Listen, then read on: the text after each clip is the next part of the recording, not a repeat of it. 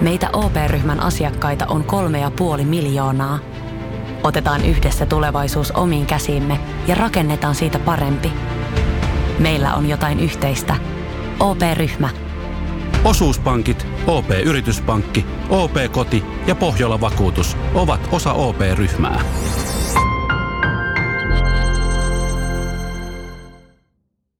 Ja sit mennään Kaukosen laidalle. Fakta on, on tällä hetkellä se, että siinä on iso, iso ero, että sieltä löytyy hyviä pelaajia, jotka onnistuu KHL, mutta löytyy myös paljon, että ei, ei pysty tai ei pysty suorittamaan niin kuin sillä tasolla. Myös siitäkin on, on kokemuksia. Tämä on Kaukosen laidalla NHL Podcast, joten otetaan seuraavaksi Askiin ohjelman juontajat Veli Kaukonen ja Niko Oksanen.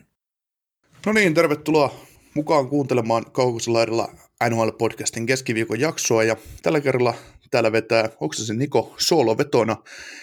yhden haastattelun maaliin ja haastat, haastattelussa on tällä kertaa Helsingin Jokereissa toimiva pelaajakoordinaattori Janne Vuorinen. Tervetuloa Janne meidän, meidän vieraaksi.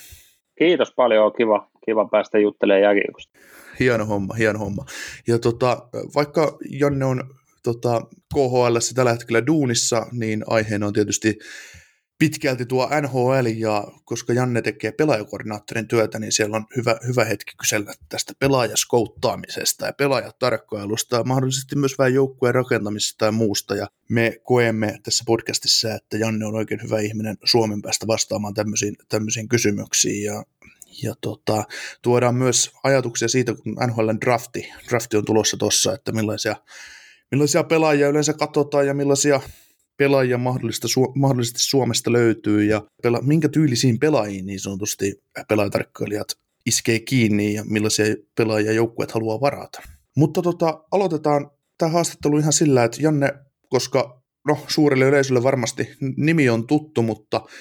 taustat ei välttämättä aina niin tutut, niin kerro hei vähän itsestä ja taustasta, miten olet päätynyt nykyisin tehtäviin Jekenkon parissa ja miten esimerkiksi sun pelaajaura meni? Joo, tietysti synnyin jääkiekkoperheeseen. Isällä on vankka, vankka jääkiekkotausta niin pelaajana kuin sitten äh, urheilujohtajana jääkiekossa ja tietysti siitä kautta se rakkaus jääkiekkoon syntyi. Aloitin jääkiekon Keravalla, Keravan Shakersissa. Meillä oli, meillä oli hyvää junioritoimintaa, siellä tuli paljon pelaajia parhaat, parhaat pääsi aina liiga, liigatasolle asti ja itse, itse pääsin Mestikseen pelaamaan ja siellä tietysti ehkä lockout-kausi oli se kaikkein hienoin kokemus. Silloin pelasin tota, Järvenpää haukoissa ja silloin Mestiksessä oli vielä nykyään, nykyään jo liigajoukkueita, muun muassa Kalpa ja vastassa Kimmo Timonen ja Sami Kapanen, niin se on tietysti jäänyt mieleen, että pääsi NHL-pelaajiin vastaan pelaa ja pysty, pysty pelaamaan heitä vastaan, mutta että No, aikaisin tietysti huomasin, että ei ehkä liikaa olisi voinut päästä pelaajana, jos hyvin olisi käynyt ja jaksanut tehdä hommia, mutta huomasin kuitenkin, että ei, ei siitä varmaan sitä ammattia tuu ja jääkiekko niin kuin raka, rakas laji, niin lähin, lähin kouluttaa itteeni Vierumäelle, opiskelin siellä ammattivalmentajaksi ja, ja sitten myös, myös vähän myöhemmin niin, niin mastertutkinnon urheilujohtamisesta, että, että niin kuin halusin sen akateemisen koulutuksen myös, jotta, jotta saa sitä pohjaa sen oman pelaajauran lisäksi. Ja sitten on ollut onnekas, että on, on päässyt etenee uralla niin, niin tota NHL Central Scoutingin puolella kuin sitten sit Suomessa jääkiekko niin kuin seura, seuratasolla ensin Espoo Bluesissa ja nyt tota Jokereissa kahdeksan kautta ollut täällä. Että siinä oikeastaan lyhykäisyydessään toi mun, mun ura. Joo, mitä tota noin, Sä mainitsit tuossa, että tietysti tuon NHL Central Scoutingin ja Espon Bluesin ennen, ennen aikaasi jokereissa, niin tota, voisitko avata hieman, mikä, niin kuin, mikä sun rooli tuossa NHL Central Scoutingin palveluksessa Mitä sä tarkalleen ottaen teet siellä? Joo, mä oon NHL Central Scoutingin tota, Euroopan pääkykyjen etsiä. Et tosiaan aloitin, aloitin siellä vuonna 2005, että pitkä, pitkä pätkä ollut jo nähnyt, nähnyt käytännössä kaikki, kaikki suomalaiset niin kuin nykyiset NHL-pelaajat meitä kerennyt jos kauttaa. Ja,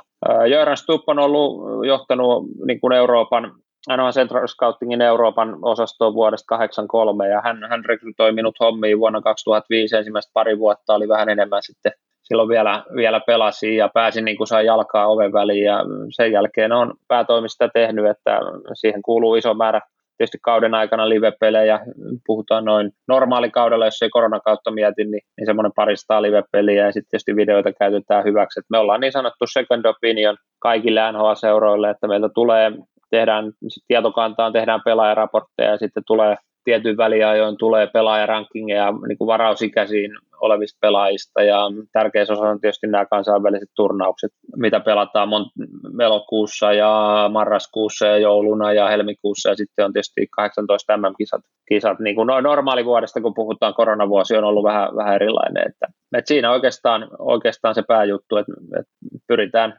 yhdessä niin kuin meidän Euroopan scouttien, joita meitä löytyy käytännössä kaikista merkittävistä maista, niin heidän kanssa tekee sitten niin kuin mahdollisimman oikeanlainen meidän näkemys siitä pelaajarankingista. Totta kai seuroilla on sitten omat, omat scoutit, jotka tekee, mutta ollaan, ollaan heidän apuna, apuna siinä ja vähän semmoinen niin kuin second opinion, mitä he, he voivat sitten hyödyntää. Kuinka monta scouttia NHL Central Scoutingilla on Euroopan päässä ja montako teitä on esimerkiksi Suomessa?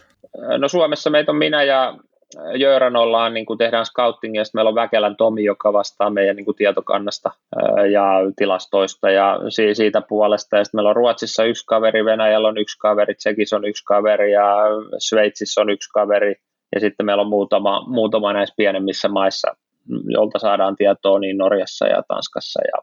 et siinä oikeastaan, oikeastaan meidän staff. Mm, Onko NHL Central Scouting niin NHL rahoittama toiminta? Joo, se on ihan, ihan että me ollaan NHLn katto, katto-organisaatiolla töissä. Ja Pohjois-Amerikassa on sitten vielä enemmän, ehkä kolminkertainen määrä sitten eri, eri liikoissa skautteja. On, on päätoimisia skautteja ja sitten on puolipäiväisiä, jotka tekee niin kuin sitä aluetta. Että iso, iso organisaatio ja mäkin tosiaan ku, 16 vuotta ollut tässä, niin nähnyt sitä kehitystä, mihin on kehittynyt. Et meillä on Dan, Dan Mar, on tota pomona, pomona ollut tässä viimeiset vuodet, niin hän on vienyt sen tosi paljon paljon eteenpäin. Hänellä on vankka tausta myös, oli Atlantassa ja Torontossa ja pitkä niin scoutti, scouttikokemus ja hän on tuonut hyviä asioita tähän ja et sitten NHL kaikki GM tavallaan on, on meidän niin operatiivisia esimiehiä käytännössä. Heiltä tulee niin kuin toiveita, että mitä he toivoisivat, että Central Scouting tekee, minkälaista palvelua. Ja, mutta että NHL niin kuin liikalla, liikalla ollaan töissä. Joo. Äh, sä mainitsikin tuosta Central Scoutingin listasta, joka tulee ilmi yleensä pari-kolme kertaa vuodessa, ja sitten viimeinen aina kuukausi ennen draftia noin about, niin kuinka tarkkaan nämä pelaajat, plus 400 kappaletta, mitä siihen listaan on ikinä päässytkin, niin kuinka, kuinka tarkkaan ne mennään läpi eri ihmisten toimesta? No kyllä ne mennään tosi tarkkaan läpi, että ei tietysti yksi, yksi ihminen ei pysty missään nimessä kaikkia tietään, että se on tiimityötä, että joka, joka maassa, niin kun jos puhutaan Euroopasta, niin meillä on vastuullinen scoutti, jonka meillä on Ruotsin kaveri, niin sen pitää, sen pitää pystyä tota, tietämään se Ruotsi mahdollisimman hyvin, meidän pitää tämä Suomessa tietää Suomi mahdollisimman hyvin, ja sitten tietysti se haaste tulee siinä, kun laitetaan niitä pelaajia vertaillaan, että onko tämä yksi ruotsalainen parempi kuin suomalainen, tai sitten otetaan venäläinen tai tsekki siihen rinnalle, että silloin, silloin nämä niin maajoukkueturnaukset ja tämmöiset nousee avainasemaan, kun pelaajia nähdään niin kuin keskenään pelaten, että, että tiimityötä ja jokaisella on, se oma maa on niin kuin erityisvastuulla ja sitten me Jöranin kanssa, niin kun puhutaan Euroopasta, niin pyritään laittamaan se lista mahdollisimman hyvin sitten yhteen. Joo. Mitenkä yksinäistä hommaa tuo kykyjen etsintä? No hy- hyvä kysymys, että tavallaan totta kai sulla on se oma tiimi, jos puhutaan meillä Central Scouting tai joukkueen Scouting, silloin on se oma tiimi, ja sä et halua antaa niitä sun tiettyjä tietoja niin kuin muille seuroille, koska sä pidät sitä, yrität löytää sen Diamond, Diamond in the Rough tyyppisesti jonkun, jonkun pelaaja itsellesi, mutta sitten taas toisaalta suomalaisissa kauteilla meillä on tosi hyvä yhteistyö, että meitä on semmoinen reilu 35 kappaletta suunnilleen, meillä on yhteinen WhatsApp-ryhmä ja meillä on hyvä huumori, mennään, mennään joskus, matkustetaan yhdessä peleihin tai vähintään nähdään hallilla, niin niin, niin siellä on hyvä yhteistyö ja me autetaan kaveria, jos jollain on jotain ongelmia ja jaetaan semmoista niin, kuin niin sanottua yleistä tietoa, että, että siinä mielessä mä en, en näe sitä niin kuin yksinäisen homman, mutta sitten taas toisaalta, jos sä ajat yön myöhään kattoon peliä jonnekin ja sitten lähdet sieltä yhdeksän jälkeen ajeleen pimeistä talvella kotiin neljä tuntia, niin, niin, niin siinä vaiheessa voi ehkä vähän tuntua yksinäisen. Mutta kyllä mä näen, että, että kyllä se on niin kuin tiim, tiimityötä ja hyvä, hyvä niin kuin henki on scouttien kesken ja semmoinen tosi, tosi hyvä, hyvä uudet, uudet scoutit, joita on tullut paljon myös viime aikoina, niin otetaan hyvin siihen ryhmään mukaan ja mun mielestä se on niin kuin arvokasta, arvokasta yhteistyötä, että pidetään niin kuin ainakin suomalaiset scoutit, scoutit niin kuin lippuu korkealla kimpassa. Joo. Äh, minkä verran sulle tulee kilometrejä talven pimeimpinä tunteina? Että kuinka paljon tulee irtaannuttua tuosta arkityöstä jokareiden kanssa siihen, että lähdetään tosiaan tulla, tu, tuutte Venäjältä maanantaina takaisin, maanantailtana takaisin, ja kuin herkästi sitä tulee sitten tiistaina, jos joku mielenkiintoinen pelaaja Lappeenrannassa, niin lähdettyä käymään? No tietysti Helsinki on siitä, siitä niin kuin hyvä sijainti, että toki tässä on liikajoukkueita enää yksi kappale, että ehkä toinenkin mahtuisi, mahtuisi kun Espoo on pois, mutta kuitenkin sulla on sanotaan tunnin ajomatkan päässä on sitten Hämeenlinna ja, ja Lahti, ja sitten jos kaksi tuntia, niin Turkku, Tampere, kaksi jengiä, ja Kouvolat ja Mikkelit ja noin, niin niin sanotaan, että kahdella tunnilla sä pääset aika niin kuin, kahden tunnin sisään. Sä näet niin paljon niin kuin joukkueita ja tulee kaukaisemmat tulee sitten pelaan tänne. Et kyllä se on niin kuin paljon myös sitä suunnittelua, että sä teet sen, mä usein teen ehkä kuukautta, kuukauden niin kuin eteenpäin sen oman kalenterin ja pyrin siihen laittamaan sitten niitä pelejä ottaa huomioon, että milloin ollaan, ollaan roadilla ja milloin ollaan täällä. Ja niin kuin pitkä syöksys tavallaan, että kaikkia joukkueita näkisi näkis niin kuin ainakin livenä, livenä sen kerran. Ja sitten tietysti kaikkia niitä kiinnostavampia, niin niitä pitää pystyä sitten näkemään enemmän. Ja sitä kautta se lähtee siitä pikkuhiljaa hiljaa rakentuu aina se, se vuosisykli. Että ja sitten toisaalta, kun olet tehnyt, tehnyt tota 16 vuotta tätä, niin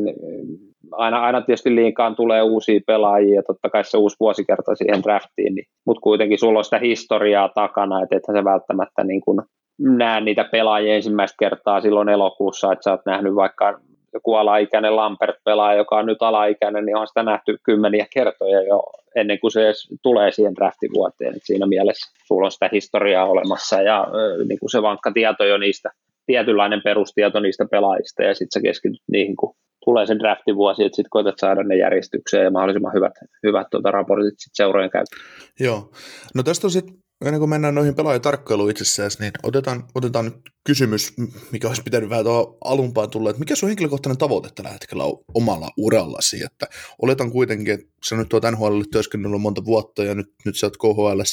isossa, isossa roolissa jokereissa, niin voisi olettaa, että edelleen on halu, halu nousta suurempiin saappaisiin, niin kerro vähän siitä.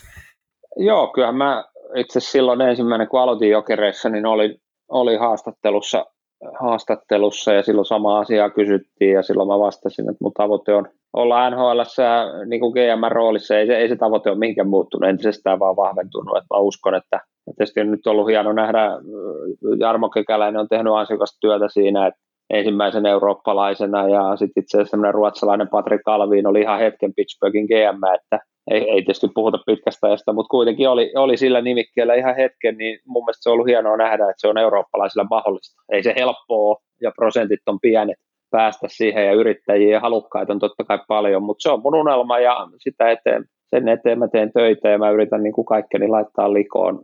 että mä kehittyisin päivä päivältä, ei mulla ole mikään kiire mihinkään, mulla on erittäin hyvä asema tällä hetkellä ja mulla on hienoja ihmisiä, keneltä mä voin oppia joka päivä ja kehittyy. Ja, mutta se on, se on tuolla, tota, mä onneksi vielä, vaikka mä oon pitkään tehnyt hommia, niin mä oon silti alle 40 kaveri. Mulla on niin kuin paljon vielä työvuosia tässä edessä ja mä uskon siihen, että se on joskus mahdollista ja sen, että mä teen töitä ja kaikkeni annan, että sitten sit se näkee, että toteutuuko se, toteutuuko se unelma koskaan, mutta sitä kohti mennään. Hmm. Siinä missä Jarmo Kekäläinen on tietysti hieno ja iso pioneeri suomalaisille, suomalaisille seurajohtajille tai seuratyöntekijöille, pelaajatarkkailijoille ja just Jarmostakin on paljon tarinoita, miten hän on luovinut tiensä ylöspäin, niin millaisena sä näet itse sen matkan niin nykyhetkestä, että, että toivottu, jos ja toivottavasti kun sinusta tulee NHL GM vielä joku päivä, että, että mikä, semmoinen, mikä siihen olisi semmoinen, semmoinen luontaisin reitti, että onko se ensin mahdollisesti koutiksi johonkin joukkueeseen sitten vastaamaan amatööriscoutingista ja sitten apu GM ja siitä sitten mahdollisesti toisen organisaation GMX vai miten sä koet, että mikä on mikä semmoinen helpoin, niin sanotusti helpoin tie siihen olisi, tai luontaisin tie? No varmaanhan siihen ei missään nimessä ole mitään yhtä tietä, ja kun sä katsot minkälaisia GM NHL on, että osalla, osalla on se vankka pelaajatausta, huippupelaajan tausta, sitä mulle ei tietysti ole, mutta sitten sit siellä on myös näitä GM, jotka on, jotka on edennyt sen scoutingin kautta ja sitä, sitä kautta saanut siinä yksittäisorganisaatiossa jalansijaa ja, ja, ja tehnyt itseään tutuksi. Mutta kyllä mä uskon semmoiseen, että pitää olla hyvät suhteet erilaisiin ihmisiin ja osoittaa se siinä, missä tekeekä hommia päivittäistyössä, on ahkera ja yhteistyökykyinen ja, ja, ja saa myös tulosta, niin sitä kautta mä uskon, että se nimi, nimi voi voi kasvaa ja sitten se voi jossain vaiheessa joku, joku antaa sulle jonkun mahdollisuuden, järkevässä roolissa, mihin kannattaa tarttua ja sitä kautta niin kuin päästä, päästä eteenpäin. Et tietysti ei se helpolla, helpolla tuu, mutta että varmaan se luonnollista olisi askel askeleelta saada niitä steppejä, että kun mä sen ymmärrän, että ei kukaan tästä, tästä niin kuin mua palkkaa suoraan NHL-joukkueen GMX, että se on, se, se on niin kuin haihattelua, mutta pikkuhiljaa, jos, jos pääsee eteenpäin ja saa nimeä ja sitä kautta niin kuin joku, joku sitten uskoo ja antaa mahdollisuuden, niin, niin, niin sitten jos se mahdollisuuden saa aina seuraavassa hommassa, niin sitten pitää vaan pystyä käyttämään se mahdollisuus ja sitä kautta taas päästä eteenpäin. Pelaajat puhuu usein siitä, että kun he pääsevät vaikka SM Liikasta hyppää Pohjois-Amerikkaan ja pääsee AHL ja sitten sieltä NHL, niin se steppi esim. NHLstä tai AHLstä NHL on ollut sellainen, että pelaaja, pelaaja kun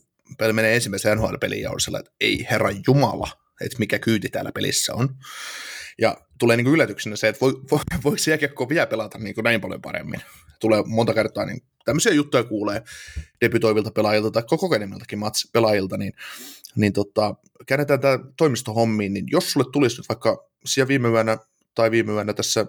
keskiviikko-torstai yönä, kun torstaina äänitetään tätä haastattelua, niin New York Rangers pisti tota GM pihalle, että jos Rangersilta, Rangersista nyt soitettaisiin sulle huomenna tai tämän, tämän päivän aikana, että tuletko Janne meidän uudeksi GMksi, niin, niin kokisitko itse, että olisit valmis siihen tehtävään? nyt oli kyllä melkoinen kysymys, että, että tota, toisaalta sitä puhelua ei nyt tule, kun mä sen verran huomasin, että taisi Chris Drurit nimettää presidentiksi ja, ja, ja GMX, että sitä puhelua ei nyt tulossa ja se, että mutta en mä varmaan, jos, jos mahdollisuutta tarjottaisiin, niin totta kai siihen pitäisi tarttua, eihän sitä, jos kerran kieltäytyy siitä, jos se mahdollisuus tartutaan, niin sitten se voi olla se ainoa kerta ja sitten jäisi harmittaa, että siihen ei tarttuisi, mutta onko mä, jos sä kysyt, että onko mä nyt ihan valmis, valmis siihen, niin en, en, en varmaan ole, että vaatii vielä paljon kokemusta ja kehittymistä ja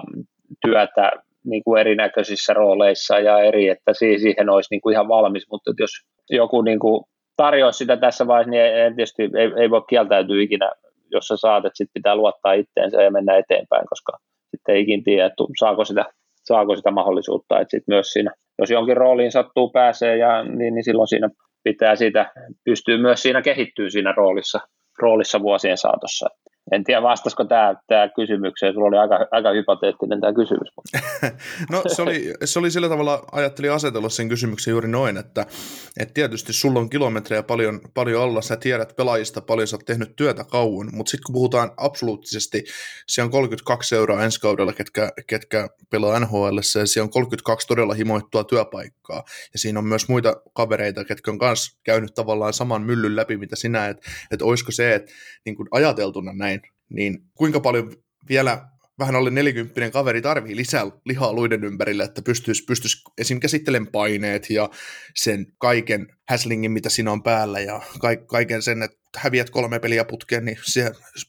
media tulee grillaamaan sua, että mikä homma, että miksi, miksi tämä kaveri nyt ei tee pisteitä ja näin poispäin. Että lähinnä siltä kantilta, että mitä, no mitä, mitä sä itse henkilökohtaisesti koet, koet sen, että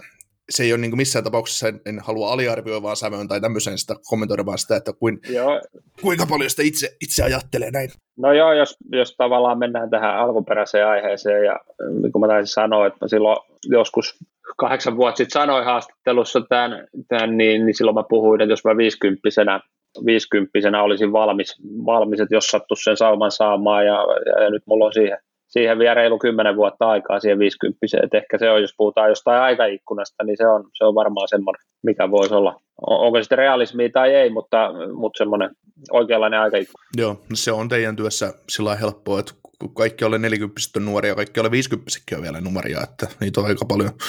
paljon tota, tai niin, monet valmentajat menee ensin 450 breikkaa läpi just NHL-päävalmentajaksi sitten, kun niiden hommat on valmiita urakasta ehkä 10, 15, 20 vuotta, niin sitten saatetaan olla johtotehtävissä. Että näin, näinhän se tuppaa menemään. Että. Joo, mutta sitten tota, semmoinen yksinkertainen ja pieni kysymys tuohon, että miten paljon pelaajakoordinaattori tai kykyetsijä kokee erilaisia stressejä tai muuta vastaavaa työssä, työhönsä liittyen? Totta kai niin kun erinäköisiä paineita tulee työstä. Tietysti jos mietitään jokerityötä ja Central Scoutingin työtä, niin ne paineet on hyvin, hyvin niin kuin eri, erityyppisiä. Jokereissa tietysti siihen, siihen menestykseen liittyen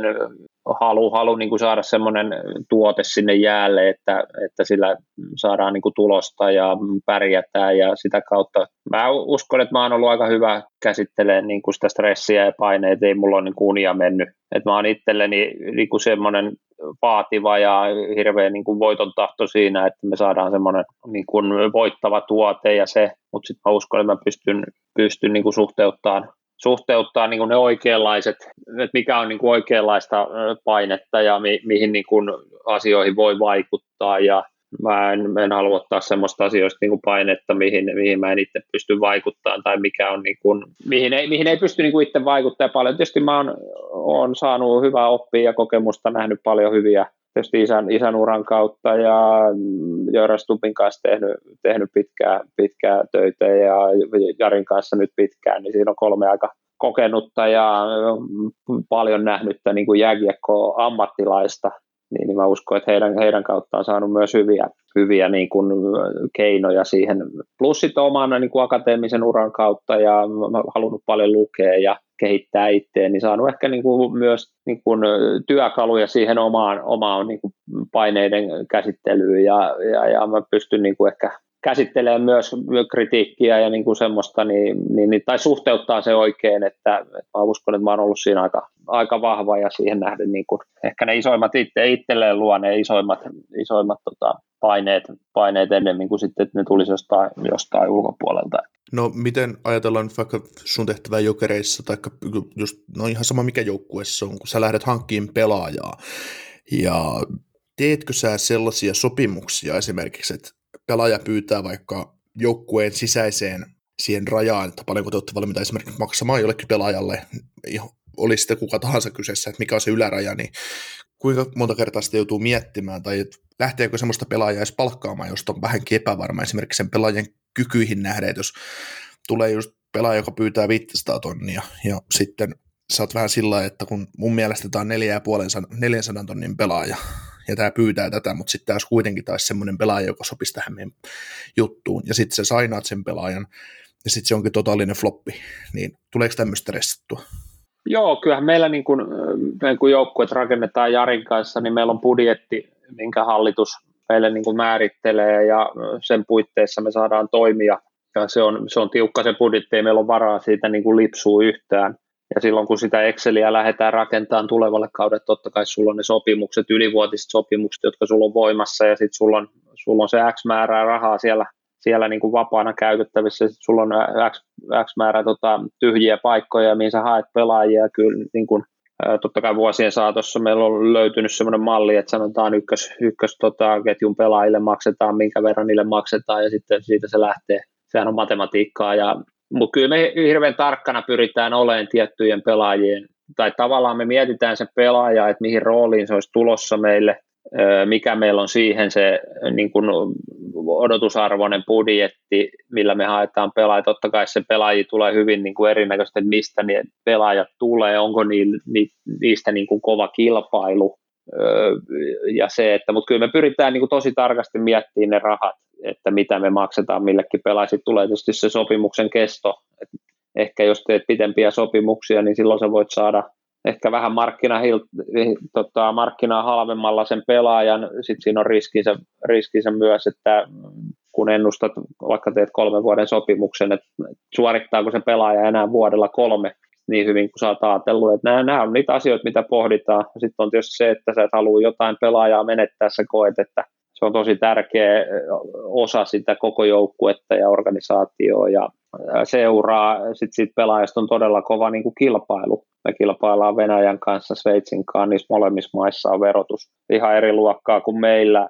Ja sitten pelaaja kuitenkin viime kädessä miettii sitä nettoa, mikä sille jää, jää käteen. Niin, niin siinä on ihan hirveät erot, ja me tietysti yritetään myydä, myydä tätä Helsinkiä ja tätä meidän muuta juttua, että täällä tienaat vähän vähemmän, vähemmän kuin tuolla, niin niin, niin sitten eri keinoin, että se on, se on sitä tasapainottelua ja se on sitä neuvottelua ja sitten tietysti, että minkälainen agentti ne pitää tuntea, että miten niiden kanssa, kenenkin kanssa neuvotellaan, että jonkun kanssa se on enemmän halkipoikki pinoon, että tuossa on, että otat tai jätä ja jonkun kanssa sit pitää enemmän veivaa, että ehkä vähän aloittaa tietyllä tapaa alempaa ne neuvottelut, kun he tykkää aina päätyä siihen kirkkokeskelle kylään, että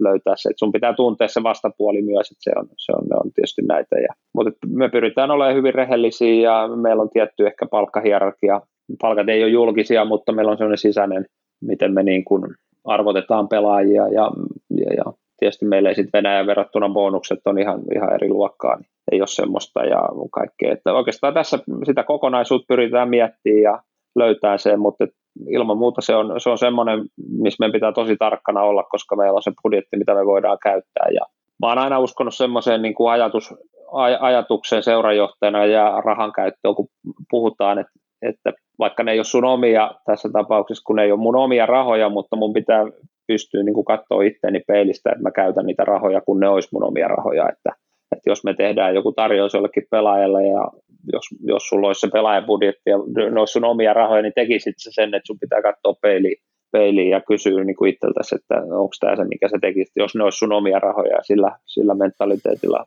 mä oon mennyt. Joo, eli ikinä sun kohdalla ei ole tarvinnut vielä kylmätä kauheasti, että tarjouksia nyt tätä vai vedäksä nimen tähän lappuun? Niin, kyllähän se on, se on, ja ne on isoja rahoja ja ne on, on niin kuin, jostain ne rahat on tultava ja ne ei ole, ne ei ole niin kuin, nykyyhteiskunnassa niin kuin se varainhankinta missään tai niin se, se on, niin sun pitää olla tosi tarkkana siinä. Ja, mutta totta kai välillä tulee vääriä, jollekin maksetaan ylihintaa ja sitten taas välillä jollekin maksetaan alihintaa, kun se pelaaja kehittyy ja suorittaa. Semmoinen pelaaja, kaikkein paras silloin pelaaja on kehittynyt meillä ja hän ehkä sitten seuraava sopimus niin pystyy sitten saamaan enemmän rahaa, niin sitähän lähdetään hakemaan. Kyllä. No palataan tuohon skouttaamiseen ja tähän ihan Suomen, Suomen päähän tota, ja siihen seurantaan, niin mistä iästä alkaen Suomessa junioripelaajat on tunnettu? Että aletaanko niitä seuraamaan jo AA-sarjoissa, eli suomeksi 4-15-vuotiaana, vai tekee kykyjen,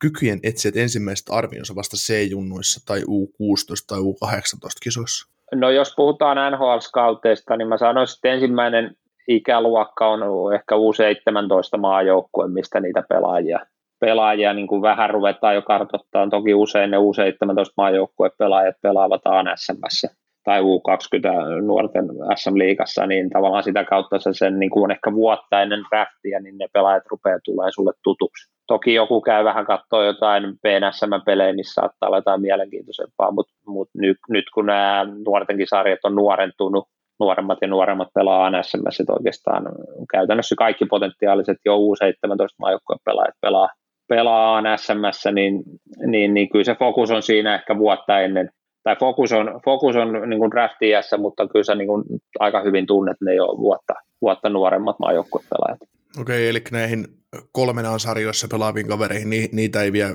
käydä katsomassa, ja se junnuikin hyvin vähän, että... No ei, ei ainakaan, ei ainakaan NHL-scoutit, scoutit, että enemmän sitten agentit tietysti, kun heillä 15-vuotiaat saavat ottaa jo agentit, he, he joutuu tekemään sitä, sitä työtä jo niin nuorien parissa, mutta jos puhutaan aina haiskautista, niin ei, ei kyllä käydä katsoa. Kuinka paljon Suomessa esimerkiksi, jos mietitään SM Liikaa tai KHL tässä sun tapauksessa, niin kuinka paljon SM Liiga seurattu seuraa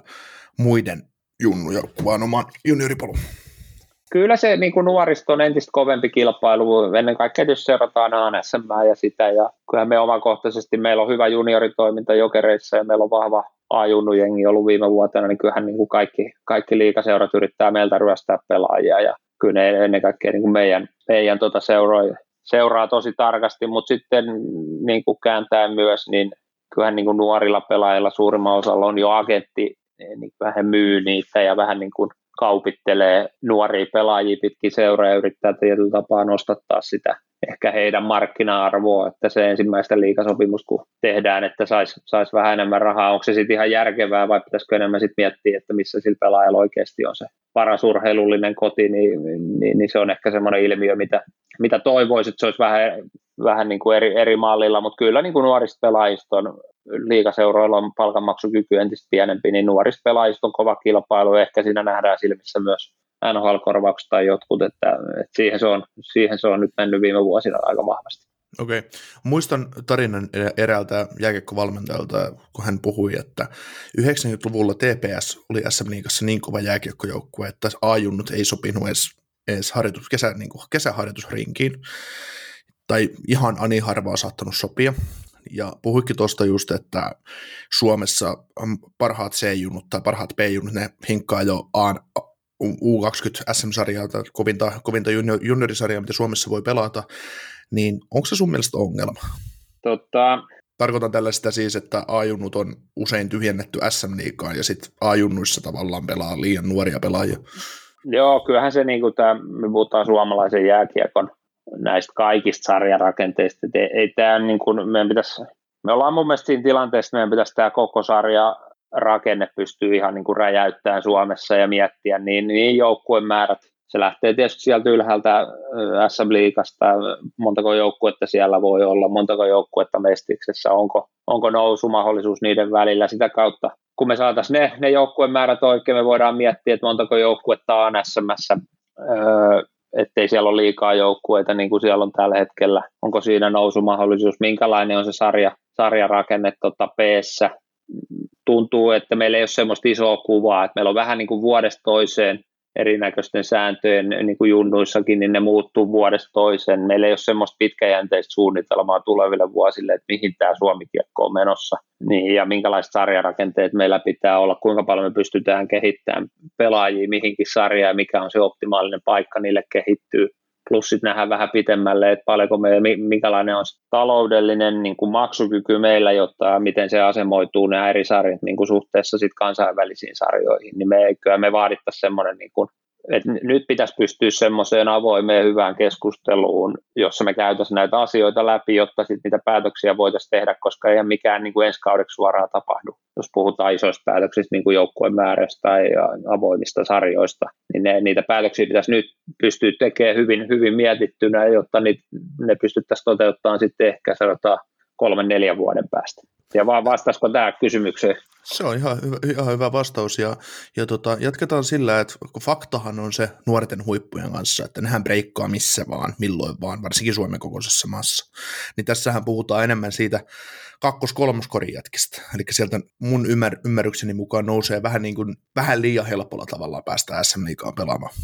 jos otetaan vaikka kuva siihen, että mitä Turun palloseura ja Helsingin Jokerit oli 90-luvulla joukkueena, että just, just Tepsin ei ole kesäharjoitusrinkiin päässyt ajunnusta pelaajia, ja nykyään ne melkein huudetaan peijunnusta asti mukaan, että tulkaa nyt koittaa, että saatatte saada liikapaikan. Joo, se pitää siis ihan, ihan täysin paikkaansa, että hu, huiput, niin kuin puhutaan oikein huippupelaajista, jotka etenee urallaan nopeasti, niin niitä pitää ilman muuta pystyä nostamaan eteenpäin rohkeasti ja niille antaa, antaa se ruutu, koska ne adaptoituu siihen uuteen sarjaan, mutta kyllä sä oot niin kuin ihan oikein siinä, että kyllä meillä niin kuin puhutaan kolmos, kolmosketjuja noita, niin meillä on ihan, se, se johtuu tietysti taloudellisesta kyvystä myös, että sinne ei pysty niin kuin vakaita ammattipelaajia niin kuin palkkaan, koska moni tienaa vaikka Ranskassa tai Puolassa tai jossain tämmöisissä niin kuin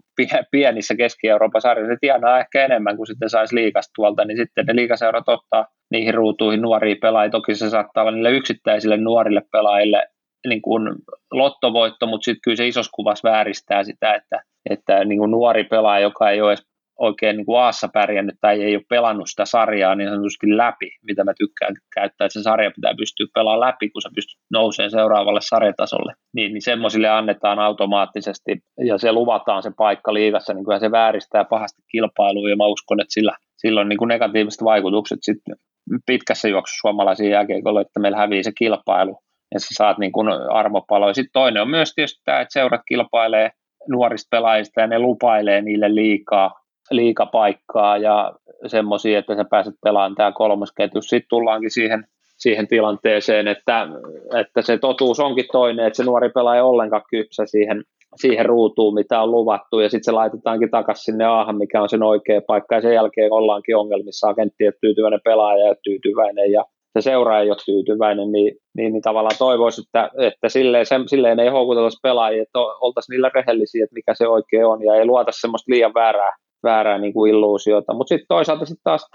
toisinpäin, että jos se suorittaa mahdollisimman hyvin, niin sitten annetaan mahdollisuutta. Että, mutta että se olisi se kilpailu, kilpailu olisi niin kuin keskiössä, koska mä uskon, että silloin se vie, vie niin seuroja kuin sit yksittäisiä pelaajia parhaiten eteenpäin, että me pystytään sitä kilpailullisuutta lisää. Ja yksi keino on mun mielestä siinä, että meillä olisi optimaalinen määrä joukkueita niin, niin liikassa mestiksessä kuin vaikka A tai B. Kyllä. Tota, jos ajatellaan nyt näitä Suomessa pelaavia jääkekkoilijoita ja sunkin pelaajatarkkailua ja muuta, niin lähteekö Suomesta ulos yhtäkään pelaajaa, joka ei olisi sinulle jollain tavalla tuttu? No kyllä varmaan aika vähissä on jotain niin kuin jollain lailla tietäisi. Totta kai on paljon pelaajia, jotka, jotka ei ole, niin kuin, ei ole ihan, ihan semmoinen niin kaikkein paras tuntuma tai ei ihan tiedä siitä niin kuin kaikki yksityiskohtia. Se on nyt ihan selvä, mutta, mutta kyllä mä uskon, että niin kuin hyvin, hyvin pitkälti kaikki pelaajat on, on niin kuin tietyllä tapaa nimiltä tuttu ja tietää sen, niin kuin, mikä tyyppinen pelaaja ja mikä se historia on ollut vähän missä pelannut. pelannut. Ja sitten tietysti jos se jostain tiedä ja näkee, että on siirtynyt eteenpäin, katsoo, katsoo siirtolistolta, että on monen kaveri mennyt tuonne, niin sitten mulla on semmoinen, on, on kiinnostunut, kiinnostunut ja selvitän asioita ja kyselen, laitan viestiä tutuille ja,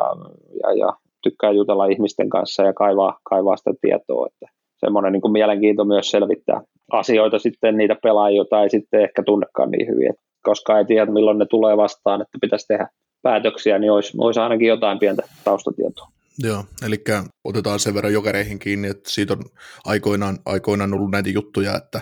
että seuraako vuoden niin ikinä liikapelejä, että mitä tuommoinen Justin Dunford pääsi Widgetsiin tuosta karkaamaan, tai että, että mahtaakohan tuo vuorinen tietää, että tuo on tuommoinen Josh Kessner, joka osaa, osaa tehdä maalin, niin niin se on, se on huhaata, et, etteikö tietäisi. No ei, kyllä mä niin paljon 16 vuoden aikana on nähnyt liikaa ja, tota, ja seuraan edelleen ja käyn katsoa paljon pelejä, että ei, ei siis se on niinku ihan höpö, höpö puhetta, ettei tietäisi mitä pelaajia. Tietysti Danford, Danfordin sen verran voin paljastaa, Danfordin kanssa neuvoteltiin, neuvoteltiin syksyllä toissa syksyllä, syksyllä ja yritettiin päästä sopimukseen, ja, mutta ettei, valitettavasti ei pääty, hän päätyi Vitjasiin sitten. Varmaan vero, vero, verotus oli yksi, yksi suuri syy siinä, että se nettoraha hänellä oli aika paljon iso, hän, hän valitsi sen ja hänelle pelasi hienon, hienon kauden Vitjasissa ja sitä kautta jos sai nyt Kolumbukseen, tota, Kolumbukseen diilin, niin, niin, niin, hän teki hyvän valinnan siinä hetkessä, että, että tyytyväinen hänen puolestaan, mutta ilman muuta Justin Danford oli monta vuotta tuttu, tai pari, pari vuotta tuttu, miten esiintyi Lukossa ja monta peliä häneltä nähtiin ja oli mielenkiintoinen pelaaja, mutta ei, ei päätynyt silloin, silloin jokereihin, mutta kyllä niin kuin liikan, liikan kaikki tota, ennen kaikkea huippupelaajat kaikki, niin kyllä ne meillä on hyvin, hyvin tiedossa, ja, ja, ja, mutta sitten meidän pitää myös olla kriittisiä ton, ton liikan kanssa, että ketkä pelaajat, kun sieltä tulee, että ketkä voi pärjätä KHL, koska fakta on, on tällä hetkellä se, että siinä on iso, iso ero, että sieltä löytyy hyviä pelaajia, jotka onnistuu KHL, mutta löytyy myös paljon, että ei, ei pysty tai ei pysty suorittamaan niin kuin sillä tasolla. Myös siitäkin on, on kokemuksia myös meilläkin jokereissa, että, että silleen, silleen pitää olla kriittinen, että sarjoissa on tällä hetkellä mun mielestä aika iso, iso ero. Kyllä. Tota, mitä semmoisia pieniä asioita peruskatsojan tulisi seurata niin kuin pelissä, niin kuin esimerkiksi luistelun lisäksi, mihin harvemmin kiinnitetään esimerkiksi huomiota, et, ja mitkä on sitten semmoisia yksittäisen pelaajan kohdalla semmoisia niin sanottuja red flag-merkkejä, että, että nyt varoituksen sana tuohon, että ei kannata yliarvioida. Joo, on sitten peruskatsoja tai scoutti tai mikä vaan, niin kyllähän pelaajista aika helposti näkee tämmöiset tekniset taidot, miten se luistelee ja kiekon käsittely ja laukaus ja syöttäminen, ne, ne on ehkä niin kuin ensimmäisenä tietysti hyppää silmiin. Sen jälkeen seuraava taso on varmaan se niin kuin pelikäsitys, pelin luku, pelin ymmärrys ja semmoinen, että miten, miten se suoriutuu siinä, miten se pystyy joukkuepeliin, sitä kun näet enemmän sitä pelaajaa, niin pääset niin kuin pikkasen enemmän siihen pelaajaan aina kiinni, ehkä toi on se seuraava taso. Ja varmaan se kolmas ja viimeinen ja kaikkein vaikein, niin pyrkii niitä, että miten siitä jää jäällä tapahtuvasta niin kuin pelisuorituksesta, miten siitä pystyy niin kuin sitä luonnepuolta ja semmoista sitkeyttä ja kunnianhimoa ja haluu, haluu pistää itseään kaikki, niin kuin täysillä likoon, niin miten sitä pystyy siinä arvioimaan, niin se on se kaikkein hankalin, hankalin osuus ja että sitten niin semmoisia tavallaan, video, jos puhutaan niin kuin videoskauttingin ja livescoutingin niin kuin eroista, niin oikeastaan tuo kolmas taso on semmoinen, mitä on mun mielestä paljon vaikeampi sit nähdä, nähdä niin kuin videolta, koska sä, se, kuitenkin se kamera kuvaa usein sitä kiekkoa ja sitten jää paljon niin kuin semmoinen pelaajan body language ja se olemus tai miten se vaikka se menee vaihtoon, tulee vaihdosta, mikä se, niin kuin se ote, ote siihen on, niin se, sen takia on äärimmäisen tärkeää, että mun mielestä että pitää jaksaa käydä niin kuin hallissa ja tehdä sitä kenttä, kenttätyötä, että pelkästään se videoskauttingi, se jättää niin paljon niin kuin ja sitten sä et aisti sen videon välitykset välttämättä siitä pelistä, ja aistit millainen se peli on ja miten se pelaaja siinä, yksittäisessä pelissä, jos sä katsot pelkkiä sen vaihtoja, niin kun on valmiiksi leikattu sen vaihdot, niin sit sä et katso sitä koko muuta peliä, niin, niin se jää niin paljon suppeammaksi sitä kautta se. Että oikeastaan toi, toi niin kuin henkisen puoleen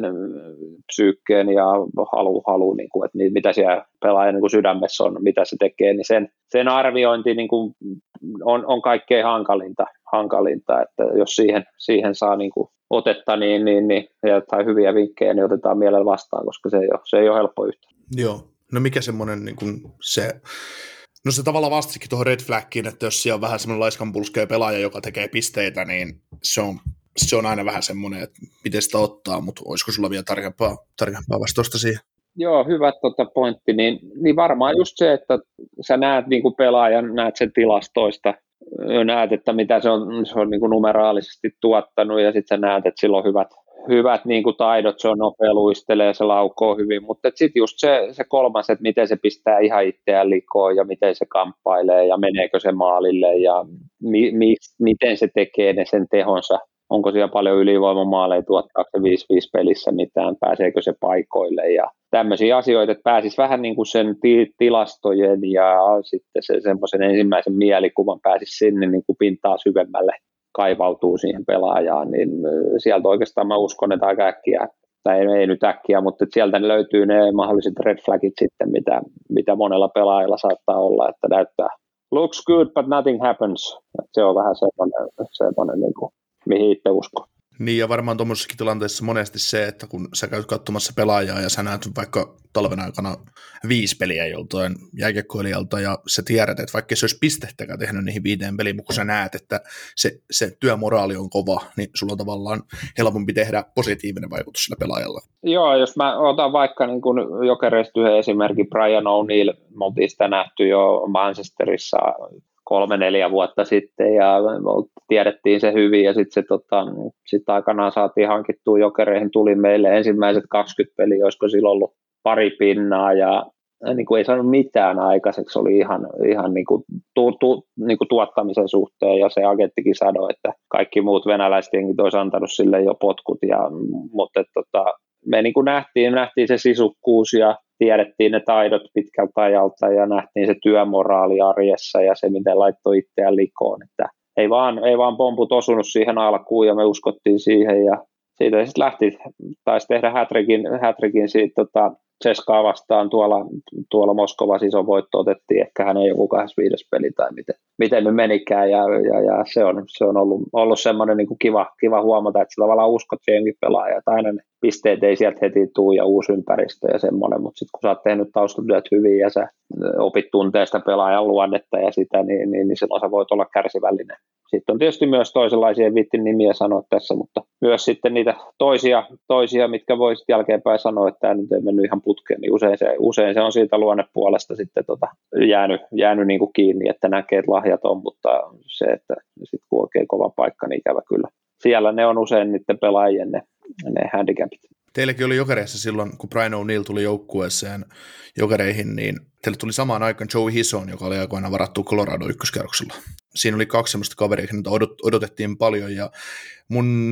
ymmärtääkseni Hisonilla oli sitten päävammat kuitenkin rasittanut uraa sen verran pahasti, että se oli, se oli niin kuin high risk, high risk, high reward hankinta, että ja muistelisin, että se syksy, milloin O'Neill tuli, niin se oli joukkue, jokereille muutenkin todella vaikea, vaikea että se, se tavallaan, että se olisi ollut helppo hukuttaa siihen, siihen ja potkia menemään, kun mullakin menee huonosti, ja tästä ei ole siihen. Joo, joo pitää, pitää paikkaansa, ja Hisson, tota, tietysti se oli vähän semmoinen, siinä tiettyä riskiä haettiin, tiedettiin hänen taidot, ja hän oli hyvä, hyvä luontoinen, erittäin hyvä, niin kuin mukava kaveri ja semmoinen, ja, mutta valitettavasti hänelle ei lähtenyt silloin meillä se, mihin me olisi toivottu, ja me ei saatu sitä, sitä parasta irti,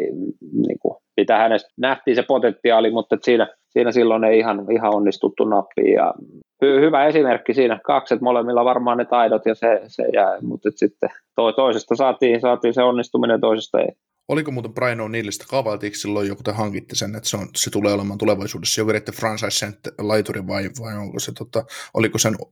odotukset vähän alempana? Ei, kyllä me uskottiin, että me, me se kakkoskaudella me oli Brandon Cousin, oli, oli silloin teki hyvää tulosta, tulosta tuota ykkösketjussa ja me ei sitten aika nopeasti. Siinä, siinä tietysti hänen kanssa yritettiin neuvotella jatkosopimusta, mutta ei päästy. Hän lähti isomman rahan perässä Venäjälle ja tietysti haettiin, lähdettiin hakemaan siihen paikkaan ja Brian oli meidän tota, ykköskaveri, kaveri, joka, joka silloin yritettiin hankkia ja, ja, ja pitkä, pitkä jakaminen siinä oli, että saatiin, saatiin hänet meille, koska Venäjällä oli paljon myös ottajia. Ja kyllä me hän ei niin uskottiin ja odotettiin, että hän tulee olemaan meillä kärkipelaaja ja se on tietysti se on, se on toteutunut isosti, että uskottiinko, että pelaa näin monta vuotta jokereissa, niin ei varmaan. Siitä poikkeuksellinen, että on näin monta vuotta saatu pidetty. Mm. Tota noin, jatketaan taas pelaajatarkkailuun, niin kun mennään tarkkailemaan pelaajaa, niin oliko se sitten ammattilaista skauttamista tai junnuja, niin kuinka monta pelaajaa pelissä yleensä seurataan ja mikä yleensä on keski, keskeinen pointti seura, seuratassa?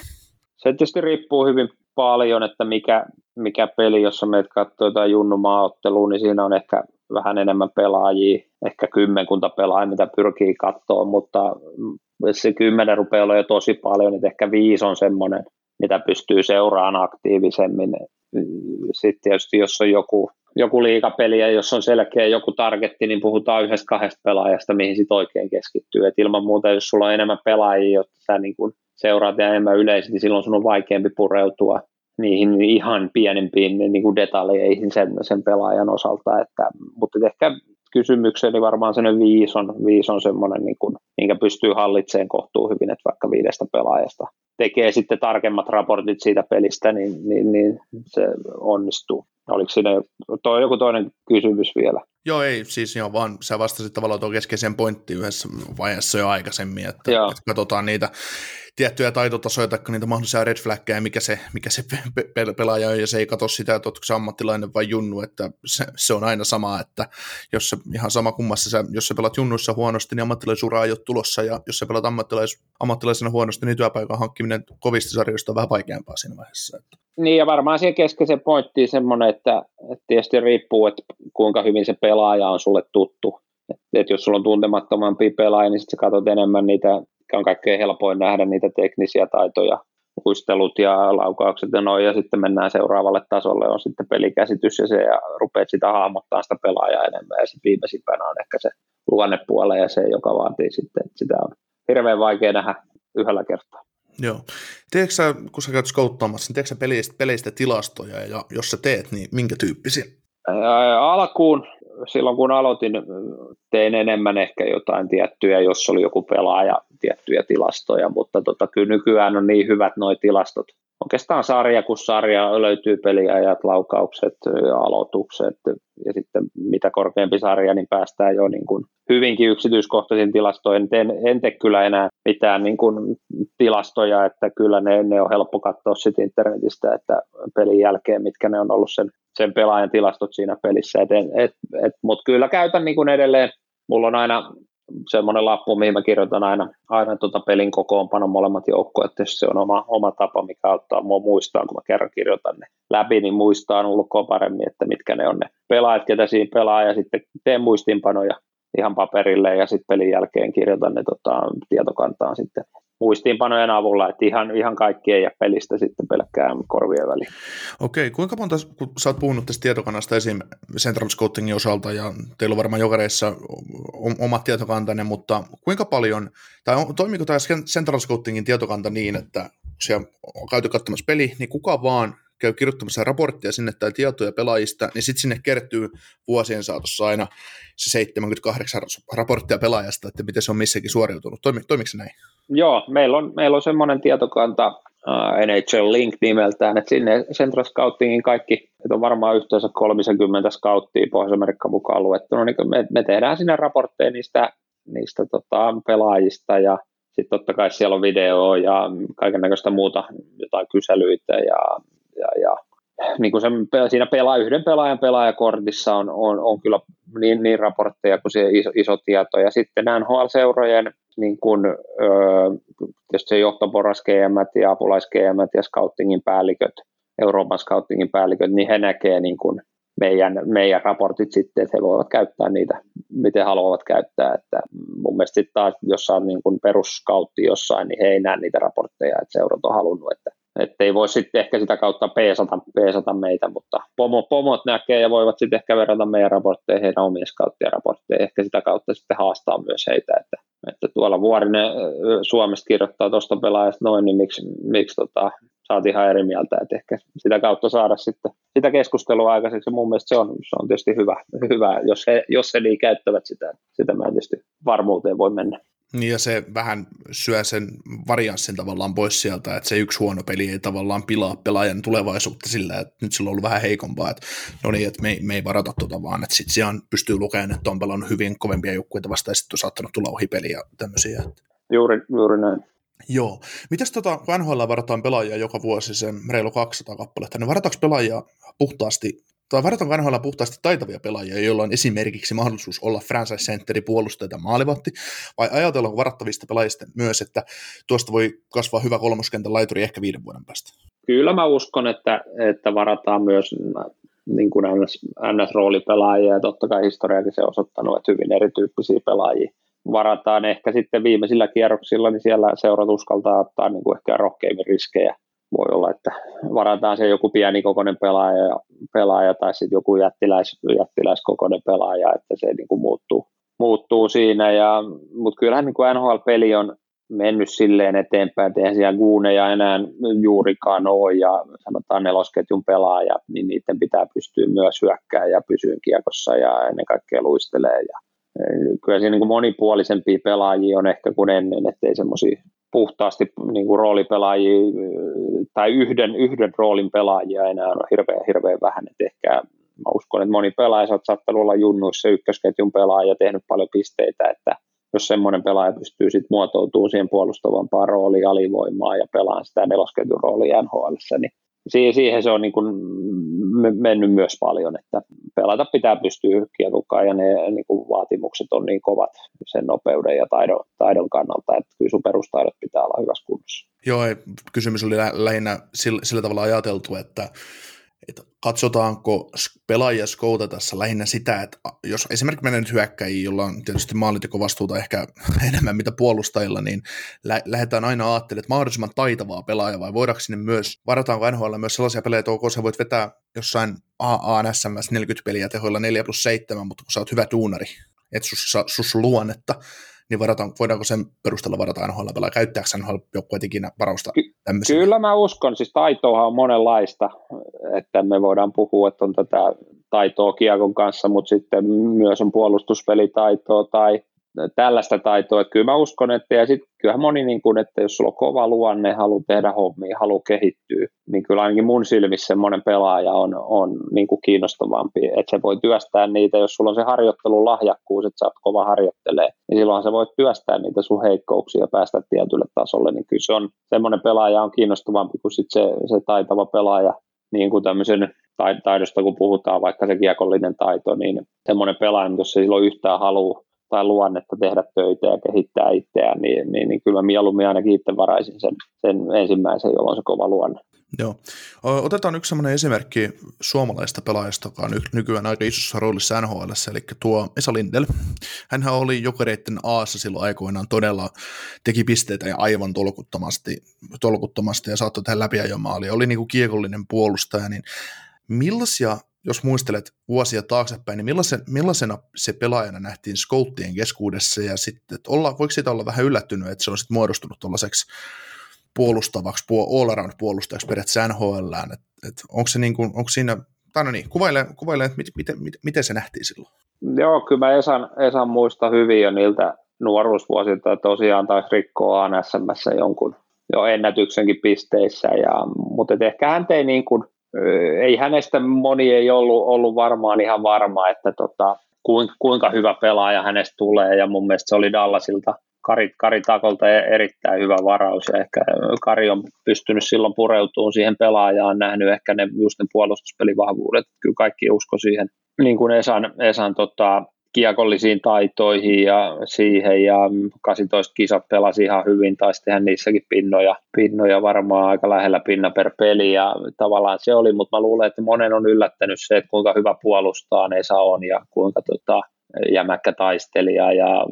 ja, ja kuinka semmoinen niin kuin sitkeä ja Esa, Esa on semmoinen hiljainen, hiljainen kova, kova työmies, tekee hommia ja ei pidä itsestään mitään isompaa numeroa, niin mä uskon, että ennen kaikkea silloin Dallas ja pakko pysty pureutumaan hänen niin kuin siihen, siihen toiseen puoleen, mikä ei ehkä tullut niin vahvasti ilmi siinä aassa, kun se näkyy se, näkyy se hyökkäyspeli ja, ja, ja kiekolliset taidot niin, kuin niin vahvasti siellä, että, että mun mielestä tämä Esa on hyvä esimerkki just semmoista pelaajista, joka on pystynyt sitten kehittämään vielä myös sitä puolustuspeliä niitä taitoja, ehkä mukautunut sitten semmoiseksi kolmos-nelospakiksi, että ei ole, ei ole ihan NHL se ykköspakki, mutta sitten taas on erittäin hyvät niin kuin myös, myös ne taidot sitten loistavan puolustuspelaamisen ja sen suhteen. Että hieno, hieno varaus ja hieno pelaaja. Niin, eli tässä voisi periaatteessa laskea niin, että sä puhuit tuosta sarjatason läpipelaamisesta, että Lindel pelasi ajunut läpi, että hän oli hyvä puolustaja, mutta pystyi takoon ihan hirveät määrät pisteitä, mutta sitten se todellisuus tuli esiin sit vastaan, että kiekollinen taso ei ollut sit ihan riittävää siihen, että se voisi tulla kiekollinen huippupuolustaja NHL, vaan oli pakko mukautua siihen, että ok, ollaankin John Klingbergin äh, niin kuin varmistava osa siinä ja ruvetaankin pelaamaan alivoimaa niitä tärkeitä oman pääaloituksen yömmässä. Joo, mun mielestä ju- juuri näin, että tavallaan kuitenkin NHL on niin, että jos sä haluat olla johtava niin kun hyökkäyssuuntaan oleva pelaaja, on sitten hyökkäitä puolesta, niin sun pitää olla niin kuin aika poikkeuksellinen, poikkeuksellinen pelaaja NHL. Se ei saa ehkä ihan sitä ollut, niin hän, hän pystyy just mukautumaan siihen ja hän niin kuin, löytää sen oman roolin ja hänen vahvuutensa on, on mun mielestä se, niin kuin se yleispelaaminen. Mutta on, on hyvät kiekolliset taidot ja pystyy edistämään sitä peliä, mutta sitten on myös erittäin vahvan puolustuspelitaidot. Joo. Tässä on sitten hyvä kysyä vielä tuohon Dallasin toiseen supertähtipuolustajan liittyen kysymys, että ää, ymmärrettiinkö välttämättä Pohjois-Amerikassa sitä, kuinka hyvä kaveri Heiskanen on tai Heiskanen tulee olemaan, ja näkikö suomalaiset skoutit siinä mitään riskejä? Varmaan tota, tietysti Miro varattiin tosi korkealla ja hänellä oli vahvat silloin, silloin noin 18 kisat ja ne, ja, mutta mä, mä nyt jotenkin luulen, että ehkä se on jopa yllättänyt, kuinka hyvä ja kuinka nopeasti hän on ottanut. Et mä uskon, että kaikki näki, että siitä tulee huippupuolista ja semmoinen, mutta ehkä se, niin kuin se nopeus, kuinka nopeasti se on. Miro pystyy saman tien niin kuin ottaa ja oli niin kuin siihen adaptoitu siihen NHL-peliin, niin ehkä se, se nopeus, kuinka nopeasti hänestä tuli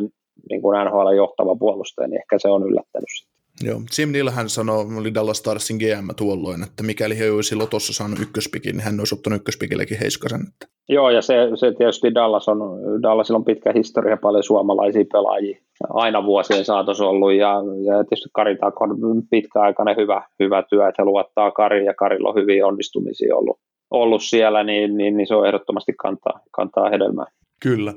ja otetaan nyt tähän loppuun, tässä on pureksittu paljon skouttaamisesta ja vara, varaamisesta, nhl rakentamisesta ja näiden, näiden tota, eurooppalaisten joukkueiden rakentamisesta ja suomalaisten pelaajien läpikäymistä ollut paljon, niin otetaan tuon loppuun vielä tuosta sun nykyisestä työstä, että miten, miten paljon ää, nykyistä hommaa jokareiden pelaajakoordinaattorina ja joukkueen rakentamisen joukku, tai joukkuetta rakentaessa niin helpottaisi työtä tavallaan se, että jos jokerilla olisi venäläisten joukkueiden kaltainen verotusetu, tai se olisi sama siitä huolimatta, että ollaan Suomessa ja just se 15 miljoonaa esimerkiksi käyttää palkkoihin, jotta jokarit voisi olla joka vuosi kiinni palkkakaton ylärajassa. Totta kai se helpottaa, sehän on ihan selvä, selvä asia, että ennen kaikkea se verotuseto, että Venäjällä se on tasa, tasavero siellä ja 13 prosenttia ja meillä kun puhutaan isopalkkaisesta tai melkein mistä vaan pelaajasta, niin se veroprosentti on 50, niin onhan siinä net, netto, ja kun mietitään, niin on siinä hirveä ero. Me on tietysti tiedostettu se fakta ihan alusta asti, ja me koitetaan kilpailla erinäköisillä asioilla, millä me saataisiin sitä, sitä niin kuin etua, koska meidän nettopalkoissa hävitään, niin koitetaan kilpailla eri asioita. Ei me, niin kuin, ei me ole lähdetty sitä itkeä tai tekemään siitä niin kuin numeroa. Mä uskon, että meillä on nykyiselläkin mallilla on, pystytään niin kuin rakentaa kilpailukykyinen joukkue, että ei, ei meidän kannata sitä niin kuin itkeä, mutta totta kai se olisi kiva. Sitten jos mietitään Suomen verotusta, niin Suomessa on tämmöinen 35 prosentin asiantuntijavero, tai miksi sitä kutsutaan, millä vaikka Eloppi oli Eloppi oli aikanaan Nokian, Nokian johtajana semmoisella verotuksella, mutta se ei valitettavasti urheilijoille, urheilijoille se toimi, että jos vaikka siihenkin päätäisiin, sen, sen mukaan saataisiin niin kansainvälisiä urheilijoita, joita pystyttäisiin vaikka 35 prosentin verolla ottaa, niin sekin jo auttaisi. Ja totta kai Suomessa on tämä, tämä, tämä rahastointimahdollisuus, sitä pelaajat käyttää hyvin, hyvin niin kuin eri tavalla, että joku käyttää rahastoi sen maksimisumman ja joku ei sitten laita, laita penniikä siihen, että se on tietysti jokaisen yksityisasia miettiä sitä omaa, oman niin kuin verotuksen kannalta. Että, mutta ilman muuta se olisi, se olisi kiva juttu, jos me sitä kautta saataisiin jotain hyötyä, mutta sitten me koitetaan kilpailla, että Helsinki on hieno kaupunki ja meillä on hienot puitteet Hartwall Areenalla ja meillä pelaajat pystyisivät kehittyä ja me, meillä on niin kuin sellainen länsimaalainen seura johtamiskulttuuri, ehkä se Brian O'Neillinkin tapauksessa tuli, tuli esiin, että me ei anneta heti ensimmäisestä, me ollaan ehkä pikkasen kärsivällisempiä niin kuin tiettyjen juttujen kanssa. Pelaajat osaa arvostaa näitä, me nähdään, että ne on meillä kilpailuetuja, kun me tehdään rekrytointeja, kun me ei sillä nettopalkalla pystytä kilpailemaan, niin näihin, näihin asioihin me on koitettu panostaa täällä ja löytää sitä kilpailuetua. Joo, Venäjällä on usein esim. Ceskat ja Skaat, milloin iso budjetit, niin Ska nyt on tehnyt paljon sitä, että ne on hankkinut näitä alle palkkakattoon kuulumattomia pelaajia, alle 21-vuotiaita pelaajia riveihin se muista joukkueista, niin onko jokereissa pohdittu ikinä sitä, että lähettäisiin mottipäästä tarjoamaan jollekin Lundellille, että että tullut hyppääpä CFKsta jokereihin ennen kuin lähdetään HL tai Lambertille, tai mitä tämmöisiä nuoria huippupelaajia, voisi, tai nuoria kasvavassa viessä olevia pelaajia, jotka voisi täyttää KHL-standardit Joo, KHL kun se palkkakatto on se 900 miljoonaa ruplaa ja sitten siihen ei tosiaan lasketa näitä, näitä nuoria pelaajia, heidän palkkoja lasketa, plus ei lasketa niin kuin henkilökohtaisia bonuksia, joita voi maksaa 20 pinnaa ja joukkuebonuksia 20 pinnaa, että sillähän kun isot venäläiset seurat pystyy, niin kuin, että todellisuudessa se palkkakatto on aika, aika eri, eri kuin se 900 miljoonaa, miljoonaa ruplaa, mutta ilman muuta me pyritään olemaan kiinnostuneita kaikista lahjakkaista niin kuin nuorista pelaajista, jos me pystytään niin kuin tarjoamaan heille semmoinen oikeanlainen rooli, missä he pärjää. Et tietysti tässä aikaisempilla vuosilla, jos mietitään, niin Eli Tolvanen on totta kai se paras mahdollinen esimerkki, ja Kristian Vesalainen pelasi ihan hyvin meillä, kun tuli. Se, että, mutta pitää myös muistaa sitten, että se pitää olla se rooli kehittyvälle nuorelle pelaajalle. Meidän pitää pystyä se tarjoamaan, että ei meidän semmoista nuorta kannata niin kuin vitosketjuun ottaa jos ei, jos ei siellä niin kuin tule, joutuu istuun katsomassa tai ei ole, ei ole minuutteja ja silloin, silloin tietysti Suomessa on niin valveutuneet myös, myös agentit ja, ja, ja liika on siinä mielessä, että siellä he saa ykkösketjun roolin. että sitä, sitä tietysti se nuori pelaaja, kun se tekee sitä omaa urasuunnitelmaa, niin miettii, mutta ilman muuta me ollaan kaikista lahjakkaista nuorista kiinnostuneita, että jos me voidaan niitä, niitä saada jokereihin ja jos niin kuin paikan, paikan täyttää. Teeli on tietysti siitä, siitä se paras esimerkki tässä khl Kyllä. Mutta hei, Janne, kiitoksia sulle tästä haastattelusta. Tässä on reilu tunti tuhti asiaa jääkiekko, jääkiekko NHL ja jääkiekkoa seuraaville ihmisille siitä, mitä toimistolla duunataan ja mitä niin sanotusti tuulitakki kanssa tekee katsomoissa, kun käydään katsomassa pelejä, pelejä skouttaamassa ja, ja sitä, että toivottavasti tästä on meidän kuulijoille paljon, paljon hyötyä, hyötyä ja semmoista syytä kuunnella ja avata silmiä vähän enemmän siitä, että mitä siellä kannattamassa joukkueessa tai muussa vastaavassa oikeasti tapahtuu ja mitä se oikeasti, oikeasti se työ on. Se ei, se ei ole niin helppoa, että soitetaan vaan pelaajalle, että tuu meille pelaan saa tämän verran. Joo, se on aika, aika kaukana tietysti totuudesta. Mutta hienoa, että sinulta, sinulta löytyy aikaa, aikaa meille ja, ja tota, toivottavasti saadaan haastatella sua joskus jossain muissakin rooleissa kuin jokereiden pelaajakoordinaattorina. Joo, näin toivottaa. Ei muuta kuin hyvää kesää kaikille podcastin kuuntelijoille. Kuuntelit näköjään sitten ihan loppuun asti. Veli ja Niko kiittää. Ensi kerralla jatketaan. Kaukosella edellä podcast. Ja nyt on tullut aika päivän huonolle neuvolle. Jos haluat saada parhaan mahdollisen koron, kannattaa flirttailla pankkivirkailijan kanssa. Se toimii aina. Mm. Huonojen neuvojen maailmassa Smarta on puolellasi. Vertaa ja löydä paras korko itsellesi osoitteessa smarta.fi.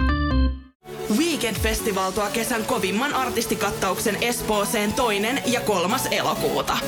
Luvassa on ikimuistoinen kokemus valoilla, laasereilla, erikoistehosteilla sekä maailman suurimmilla DJillä, kun Nicky Romero, Rehab, Tiesto, Alan Walker, Timmy Trumpet, Showtek ja monta muuta nousee lavalle.